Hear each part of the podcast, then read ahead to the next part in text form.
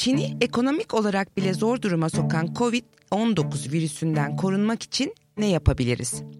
Maskeler ne kadar işe yarar? Çin'den ithal edilen eşyaları kullanmak güvenli mi? Tarihte en çok ölüm hangi salgın hastalık yüzünden oldu? Peki Osmanlı'yı kasıp kavuran ve saraya bile sıçrayıp bir şehzadenin ölümüne sebep olan salgın neydi?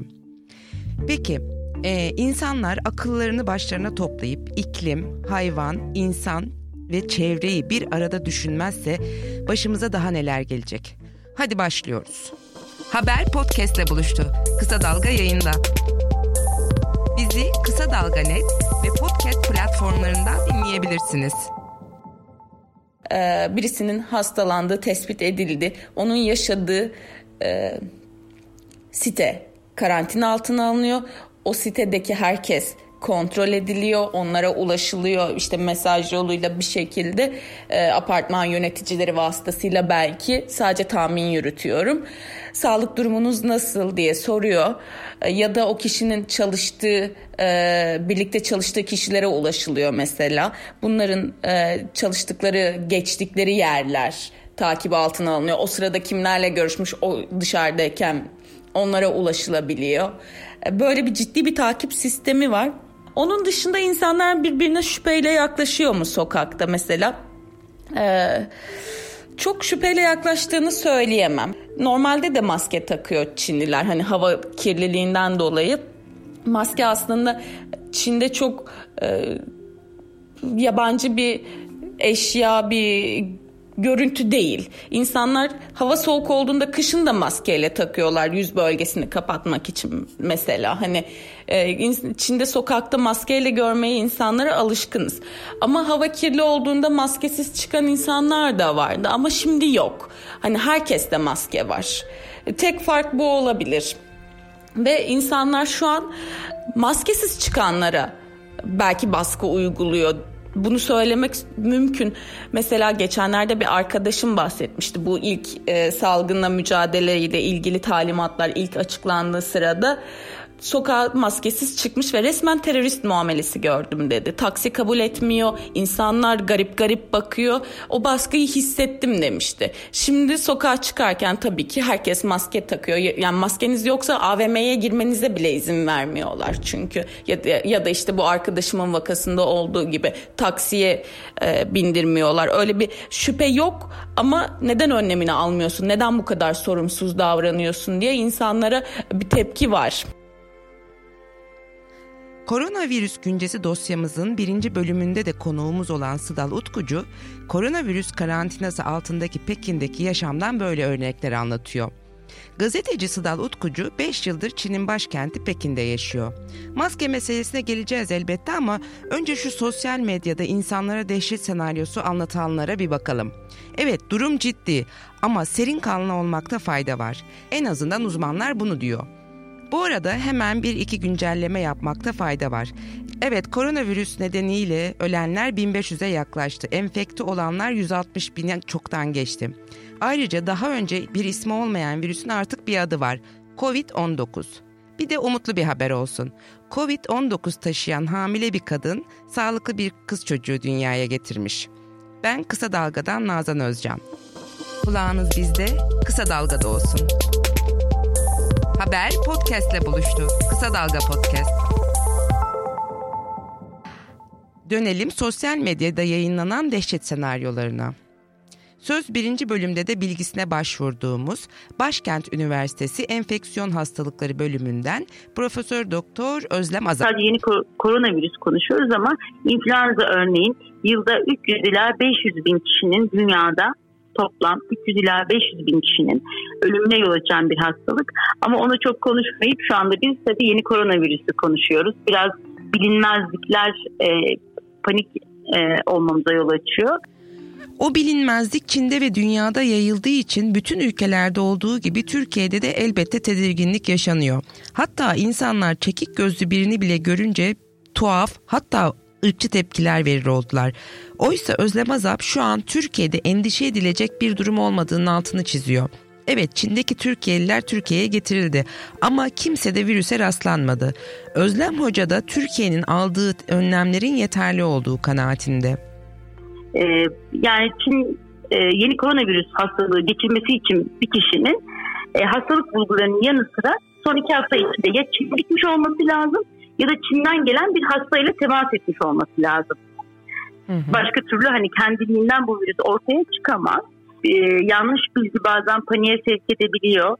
Ee, şu anda bizim e, solunum yolu virüsleri içinde e, yeni koronavirüs bizim için bir risk aslında oluşturmuyor Türkiye'de yaşayan kişiler olarak. Peki tanı konabilmesi mümkün mü hastalığa? Yani tanı konabilir mi yeni koronavirüs enfeksiyonuna Türkiye'de? Evet tanı konabilir. E, testler yapılabiliyor. Nitekim şüpheli olgularda ve e, Çin'den gelen e, şu anda karantina altına alınmış olan olgularda bu testler yapıldı ve negatif bulundu. İşte bu yüzden sakin kalmak önemli. Fakat tedbir almak şart. Hele de her türlü virüse açık olduğumuz düşünüldüğünde hocamız anlatsın yeni koronavirüsten korunmak için ayrıca bir e, şeye ayrıca bir önlem almaya gerek yok. Virüslerden korunmak için aldığımız önlemler yeterli. Nedir bunlar? Hasta kişilerle temas etmemeye çalışmak, hastadan kastım öksüren, hapşıran, e, solunum sekresyonlarını çevreye yayabilecek olan kişilerle. Biraz bizim toplum olarak sarılıp öpüşmeyi seven bir toplumuz. Bu dönemde bunu yapmamaya çalışmak e, tokalaşmak veya hatta kişi hastaysa genelde de elimizde öksürüp hapşırıyoruz. Halbuki bizim dirseğimizin ilk yüzüne öksürüp hapşırmamız hatta daha da iyisi tek kullanımlı kağıt mendillere öksürüp hapşırmak ve sonra atmak en uygunu.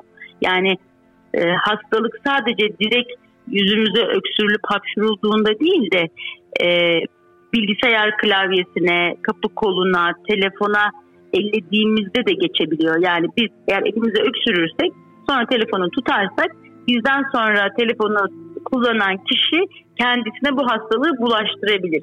Biz hiç karşılaşmasak bile. Bu indirekt temas dediğimiz bu kısım önemli. Bunun için de el yıkama çok önemli. Ee, bazı durumlar için eğer hani dışarıda çok uzun süre zaman geçirilecekse ve el yıkama olanağı olmayacaksa belki el antiseptikleri kullanılabilir. Peki maske meselesi. Çin'de mesela maske sıkıntısı yaşanıyor. Hatta bazı tıbbi firmalar Çin'den ithal ettikleri maskeleri Çin'e geri sattılar. Esnafların verdiği bilgiye göre Türkiye'de son bir haftada bir yıllık maske satıldı. İşin uzmanı olan Profesör Doktor Özlem Azap şöyle diyor. Normalde hasta olmayan kişilerin maske kullanmasının hiçbir e, şekilde önerilmediğini söyleyeyim. Dünya Sağlık Örgütü maske kullanımına ilişkin bir e, bildiri yayınladı. Burada da hasta olmayan kişilerin hiçbir maske türünü kullanmasına gerek olmadığı ifade edildi. Hasta olan kişilerde bu cerrahi maskeyi e, mecburlarsa dışarı çıkmaya takacaklar. Neden? Çevreyi bulaştırmamak için takacaklar. Ama hani ben seyahate gideceğim, Almanya'ya gideceğim, uç havaalanına giderken ve uçağa binerken e, maske takayım e, uygulaması yanlış bir uygulama. Onun yerine yapılacak şey aslında çok basit. Gereksiz yere panik olmayıp kaynakları doğru kullanmak. Elimizi yıkamak, hastayken mümkünse dışarı çıkmamak, e, çıkıyorsak burnumuzu, ağzımızı e, öksürürken, hapşırırken çevreden e, bulaşı azaltmak üzere, çevreye bulaşı azaltmak üzere korumaya çalışmak gibi önlemleri almayı öneriyor. Dolayısıyla maske kullanmak gereksiz. Türkiye'de yeni koronavirüs hastalığı yok. Bu konuşulan önlemler, Sağlık Bakanlığı'nın da söylediği önlemler daha çok tüm e, virüslerden korunmaya yönelik önlemler. Öte yandan bir de Çin'den gelen eşyalar meselesi var. Birçok insan Çin malına dokunmaktan bile korkar hale geldi. Hocamız durumu şöyle açıklıyor. Canlı ülkelerde yaşayabiliyorlar. E şimdi tabii bu virüs için e, ne kadar dış ortamda ne kadar yaşadığını vesaire söylemek zor ama kargo bu e, kargo malzemeleriyle taşınan malzemeler yani ülke taşınan malzemelerle taşınma olasılığı yok. Dolayısıyla aldığımız ürünleri kullanabiliriz. Bu konuda bir sıkıntı yok. Çin lokantalarında e, yemek yemekte bir sıkıntı var mı, sakınca var mı? Hayır yok. Pişerek yenilen yemeklerden, etlerden bulaşma olasılığı yok. Zaten bu virüs hani yemekle, ağız yoluyla değil de hazırlanan etlerin kişilere solunum yoluyla çiğken ve hazırlanırken solunum yoluyla bulaşması sonucu hastalığa yol açtı. Yani besinlerle bulaşmıyor. aslında solunum yoluyla bulaşıyor. Bu noktada uzmanların tek sağlık dediği yaklaşım önem kazanıyor. Yani insan, hayvan ve çevreyi kapsayan anlayış. Durumu yine koronavirüsten başlayarak Profesör Özlem Azap anlatsın. Muhtemel sorumlu e, yarasalar gibi görünüyor. Çünkü SARS'ta ve MERS'te de benzer şey olmuştu. Örneğin SARS'ta e, mis kedilerine yarasalardan bulaşmıştı. E, mis kedileri de insanlara e, mis kedilerinden insanlara bulaşmıştı. Nasıl? Maalesef ki e, mis kedilerini yiyen e, etini yiyen kişilere bulaştığı için ortaya çıkmıştı. MERS de develere yarasalardan bulaşmıştı. MERS'in de develere e, yarasalardan geçtiği, insanları develerden geçtiği gösterildi. Yani tek sağlık e, yaklaşımında insan, çevre ve hayvan sağlığını arada değerlendirmek çok önemli. Genel olarak da e, tüm enfeksiyon hastalıklarının %60'ının e, e, hayvan kaynaklı zoonotik olduğunu söylemek mümkün. Bu bilinen bir gerçek ve her yılda ortalama 3 tane yeni enfeksiyon hastalığı ortaya çıkıyor ki hayvanlarla ilişkili olup insanlara tamamen yeni hastalık. Böyle bakılınca insanın bencilliğinin bitmesi gerektiği ayan beyan ortada. Yani kendi sağlığımızı korumak için doğayı ve hayvanları da korumalıyız. Korumalıyız çünkü tarih bize bunu söylüyor. Tabii ders almasını bilene. O zaman dünyadaki gerçek anlamda insanlığı kırıp geçirmiş salgınlara bir göz atalım. Ama önce salgın nedir diye onu öğrenelim. Halk sağlıkçı emekli profesör Necati Dedeoğlu salgını şöyle tanımlıyor. Şimdi salgın kelimesi aslında bir hastalığın beklenenden fazla görülmesi demek. Yani beklenen ne peki? Mesela geçen yıl bu mevsim ya da bu ay diyelim ki işte 500 tane kızamık gözükmüş. Eğer bu sene bin tane, iki bin tane kızamık varsa salgındır. Ama mesela biz Türkiye çoktan da çocuk felci görmüyoruz. Dünyada çiçek hastalığı gözükmüyor. İki tane, üç tane çiçek hastalığı, üç tane polio, çocuk felci hastalığı salgındır. Yani beklenenden en az iki misli veya daha fazla gözükmesi salgın demek. Ama bazen böyle o kadar çok sayının bu kadar çok birkaç misli atmasını beklemiyoruz. Birkaç yerde aynı yerde yığılıyorsa ya bir evde bir kasabada vakalı sayısı çok da olmasa da biz ona da salgın diyebiliyoruz. Hayata kulak ver. Kulağını sokağa aç. Haberi duy. Haber podcastle buluştu. Kısa Dalga Podcast. Şimdi anlatacağımız tarih biraz trajik. Ölümler, yoksulluk, hastalık ve çaresizlik var. Ama neyse ki artık bilim var, bulunan ilaçlar var, insanlığın devam etmesi var. Tarihte kayda geçmiş en önemli salgınlardan biri milattan önce 430'lardaki Atina veba salgını. Tahmini ölüm bin civarı. Elbette ki o zamanki nüfusun şimdiki gibi olmadığını hatırlatalım. 540'larda Justinian veba salgının ise on binlerce kişiyi öldürdüğü söyleniyor. 1350'lerdeki kara veba ise ki kara ölüm, büyük veba, büyük salgın olarak da anılıyor. İnsanlık tarihindeki en büyük salgınlardan biri. 75 ila 200 milyon kişinin öldüğü tahmin ediliyor. Avrupa nüfusunun bu yıllarda %30 ila %60 oranında azaldığı belirtiliyor. Kara ölüm Avrupa'da birçok dinsel, toplumsal ve ekonomik başkaldırıyı da neden oldu. Mesela Rönesans'ı tetiklediği söylenir. 1665'teki Büyük Londra vebası da tahminen 100 bin ölüme sebep olmuş. Sonrasında aralıklarla ortaya çıkan ciddi kolera salgınları var. Birinci kolera pandemisi ya da salgını Kalküta'da ortaya çıkıp Güneydoğu Asya'dan Orta Doğu'ya kadar 110 bin insanın ölümüne sebep olmuş. İkinci kolera pandemisi ise daha fazla can almış. Tahmini 200 bin kişi. Hindistan'dan Batı Asya'ya, Avrupa'dan Amerika kıtasına, hatta Çin ve Japonya'ya kadar sıçramış büyük bir salgındı. Dördüncü kolera salgını ise 1860'ta başlayıp 20 sene zarfında 750 bin ölüme sebep oldu. Beşinci kolera salgını ise yine Hindistan'dan çıkıp Avrupa ve Güney Amerika'ya kadar yaklaşık 1 milyon insanı canından etti. Yine takriben 1 milyon insanın ölümüne sebep olan başka bir salgın var aynı yıllarda. Rus gribi.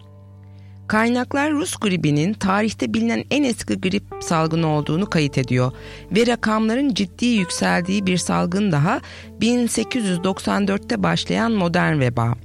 Rakamlar cidden korkunç. 10 milyon insanı yok etmiş bu salgın. Daha önceki vebalardan farklı olarak ilerlemiş olan tıp bilimi bu hastalığın incelenmesine ve tedavi edici ilaçlar oluşturmasına imkan sağlamış. Bunların başında da işte antibiyotikler gelmiş. 20. yüzyıla gelindiğinde yine 1,5 milyon insanın ölümüne sebep olan 6. kolera pandemisi var. Yine Hindistan'da ortaya çıkıp Orta Doğu, Kuzey Afrika, Doğu Avrupa ve Rusya'ya kadar ölüm saçmış. 20. yüzyılın başında Avrupa'yı kırıp geçiren İspanyol gribi sahneye çıkmış. Birinci Dünya Savaşı'nı takip eden yıllarda 500 milyon insana bulaşan virüs dünyada 50 ila 100 milyon arasında insanın ölümüne neden olmuş. Bu sayı Birinci ve İkinci Dünya Savaşlarında ölen insanların sayısından kat ve kat fazla. 1950'lerin sonunda ise 2 milyon insanın ölümüne sebep olan Asya gribi var. Maymunlardan insana geçtiği anlaşılan HIV virüsü günümüze kadar ciddi düzeyde ölümlere sebep olmuş. ABD'de ortaya çıkıp 40 milyon insanı yok eden HIV hala tehlikeli bir hastalık. 7. kolera pandemisi ise 1961'lerden günümüze kadar devam eden bir salgın. 570 bin insanın yok olmasına neden olduğu düşünülüyor. 60'ların sonunda bir grip salgını daha var. 1 milyon kişiyi öldüren Hong Kong gribi. Yakın zamanlarda ise Özlem Azap hocamızın anlattığı gibi SARS ve MERS sahnede. Ayrıca 300 bine yakın insanı öldüren domuz ve kuş gribi de yakın zamanlardan hatırladıklarımız. Tabii ki tıbbın ve teknolojinin ilerlemesiyle şimdi salgın hastalıklar daha kontrol altına alınabiliyor. Ölümcüllüğü eski dönemlere göre yüksek olmuyor. Mesela 2009'da Batı Afrika menenjit salgını 1200 kişiyi öldürmüş. 2001'de başlayıp 2017'ye kadar devam eden Haiti kolera epidemisi ise 6700 cana mal olmuş. 2001'den günümüze kadar devam eden Kongo kızamık epidemisi tahmini 4600 ölümle sonuçlandı. 2014'ten beri devam eden Batı Afrika Ebola epidemisi ise yaklaşık 4900 ölüme neden oldu. Elbette Türkiye'de de salgınlar yaşandı. Ankara Üniversitesi Tıp Fakültesi Halk Sağlığı bölümünden Profesör Doktor Recep Aktur şunları söylüyor. Bundan 40 yıl önce bulaşıcı hastalıklar denildiğinde Türkiye'de difteri, boğmaca, tetanos, kızamık, dizanteri gibi hastalıklar akla geliyordu. Ancak günümüzde bulaşıcı hastalıklar denildiğinde AIDS, Kırım Kongo ateşi, SARS, kuş gribi ve yeni enfeksiyon hastalıkları hakim oluyor diyor. Ee, yine halk sağlığı uzmanı olan Profesör Doktor Necati Dedeoğlu ise şöyle anlatıyor. Çünkü bir zamanlar yani Osmanlı'nın yani daha Orta Çağ'a yakın dönemlerinde bütün dünyanın en çok korktuğu hastalık vebaydı. Ee, ve tabii bu veba Osmanlı'da da vardı ve büyük ölümlere yol açmıştır. Veba o yılların en korkunç hastalığıydı. Çünkü çok ölümcüldü ve Avrupa'yı kasıp kovmuştur. Yine e, belki ondan daha sonraki dönemlerde kolera aynı şekilde Avrupa'yı kasıp kovulmuştur. Türkiye'de de, Osmanlı'da da vardı kolera. Bunlar çok büyük salgınlardır. Ee, işte daha sonra grip salgınları, işte mesela Asya gribi. Ee, pek çok 150 milyon kişi öldürdüğü düşünülüyor Asya gribinin. Onlar geldi işte. Ee, çiçek salgınları vardı. Çok şükür çiçeği hastalığın 1978'den beri görmüyoruz artık. Kült kazındı. Ama bir ara çok yaygındı ve çok kötü. Türkiye'de de yüzünde bir tür yara olan körlük yaşayan insanlar var şeye bağlı olarak. Ee, sıtma yine bizim ülkemizde çok şükür uzun süredir göremiyoruz. Ee, ama işte son yıllarda e, Avrupa'da ve bizim ülkemizde de geçen yıllarda kısımlık salgın gözükmeye başladı. İstanbul'daki ya da Osmanlı'daki salgınlar da birçok kitapta ya da filmde konu edildi. Olmaya da devam edecek gibi. Mesela İstanbul tarihinde ilk büyük salgın 1591 yılında görünen veba salgını olmuş. Hastalıktan ölenlerin sayısının günde 500'ü aşması üzerine devrim padişahı 3. Murat sarayı terk ederek Edirne'ye gitmiş. Esnaf da kepenk kapayınca halk açlık çekmiş. 1625'teki ikinci büyük veba salgını ölü sayısı bakımından ilkinden daha büyük kayba yol açmış. Ölü sayısı günde bini bulmuş. Veba birkaç defa daha İstanbul'un üzerine karabasan gibi çökmüş. 1812'deki veba salgınında insanların bazen yollarda yürürken düşüp öldüğü anlatılır. Günde 3000'e yakın ölüm olduğu söylenir. Üzerinden 10 yıl geçtikten sonra İstanbul'da bu kez çiçek salgını baş gösterir. 5000'e yakın kişinin ölümüne sebep olan çiçek salgınının saraya sıçradığı, bir şehzade ile iki sultanın da öldüğü kayıtlara geçer. İkinci Mahmut döneminde de kolera tekrar hortlamış. İlk aylar içinde 4000'e yakın İstanbullu ölmüş. 1800'lerin ikinci yarısında önce veba sonra kolera salgını 25 binden fazla İstanbul sakinin ölümüne sebep olmuş. 1912'de bir başka kolera salgında yine on binlerce insan ölmüş. Hatta enfekte olanların önce Sarayburnu'nda sonra Yeşilköy'de karantinaya aldığı söylenir. Cumhuriyetten sonra ise salgın nedeniyle bu denli büyük ölümler neyse ki yok. 1929'daki e, çiçek, 1937'deki tifo, 1943'teki çiçek ve tifüs salgınları geçmiş zamanlara oranla küçük salgınlar. Amma ve lakin Necati Dedeoğlu hocamız bu salgınların artabileceğini vurguluyor.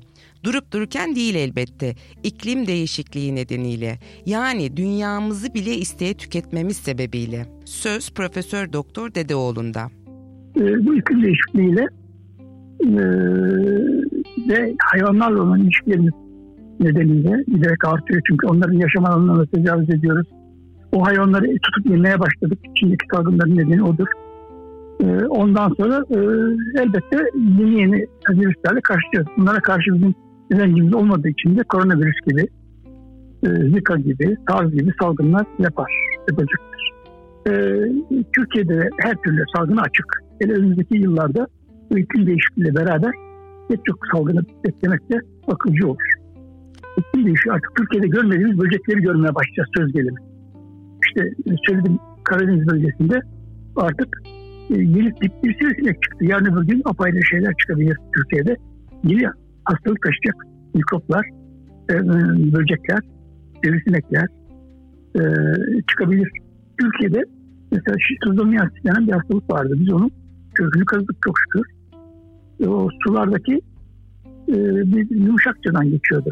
E, e, yok şimdi onlar ama pekala bu iklim değişikliğiyle beraber onlar geri gelebilir. Yani bazı mikroplar sıcak havada çok daha uzun süre yaşayabiliyorlar. Çok daha çabuk da dağılabiliyorlar. Sularımız sıcak havada e, daha çabuk kirlenip daha çok su tüketiyoruz. Suda daha uzun süre yaşayabiliyorlar. Su sıkıntısı oldukça suyu daha az belki hani el yıkama, vücut yıkama daha olacak, hijyen koşulları bozacak, daha bir takım yani iklim değişikliği pek çok açıdan e, elbette beraber sağlıklı salgın riskleri de getiriyor. Bunun olmasına daha çok var diyorsanız ki yok, alın size her gün hayatınızın içinde olan başka bir salgın tehlikesi. Profesör Doktor Necati Dedeoğlu özellikle Türkiye uyarısını şöyle yapıyor. Genelde Türkiye'de sularla ilgili hastalıklar, sindirim sistemi hastalıkları sık gözüküyor. Onun için vatandaşlarımız sularına sahip çıkmalı. Aslında çeşmelerden akan şebeke sularının hepsinin sağlıklı olması lazım. İçilebilir nitelikte olması lazım. Ne yazık ki öyle değil. Daha da ilginç ve aslında her birimizin sağlığı için tehlikeli bir durumun altını çiziyor Dedeoğlu. Çok acı bir şey var. Sağlık Bakanlığı bulaşıcı hastalık verilerini yayınlamıyor. Ben Türkiye'de hangi hastalıkların arttığını, hangilerinin azaldığını, yeni hastalıklar nelerdir değildir bilmiyorum. Böyle şey olur mu? Yani ben öğrencilerime bu bilgiyi veremiyorum yeni çıkacak doktorlara. Aynı şekilde Sağlık Bakanlığı aldığı su numune sonuçlarını da yayınlamıyor. Yasak. Ben sordum, resmen sordum Cumhurbaşkanlığı kanalıyla bilgi verilmedi. Yani neyi gizliyorlar ben anlamıyorum. Çok mu kötü, bu kadar mı kötü? Bunun cevabı tabii ki yetkililerde. Tabii halkın yani bizim sağlığımızı önemsiyorlarsa. Ama biz tekrar Çin'e dönelim. Son sözleri Pekin'den, koronavirüsün etkili olduğu coğrafyadan Sıdal Utkucu'ya bırakalım. Ve hani pek çok kişi de evet bu zor günler geçecek, iyi günler yakında, mutlu günler yakında e, psikolojisine sahip olduğunu söyleyebilirim. Bizler şimdilik burada Pekin'de iyiyiz. Soranlara sormayanlara herkese buradan iletebileceğimiz şimdilik bu. Bizi Kısa Dalga Net ve podcast platformlarından dinleyebilirsiniz.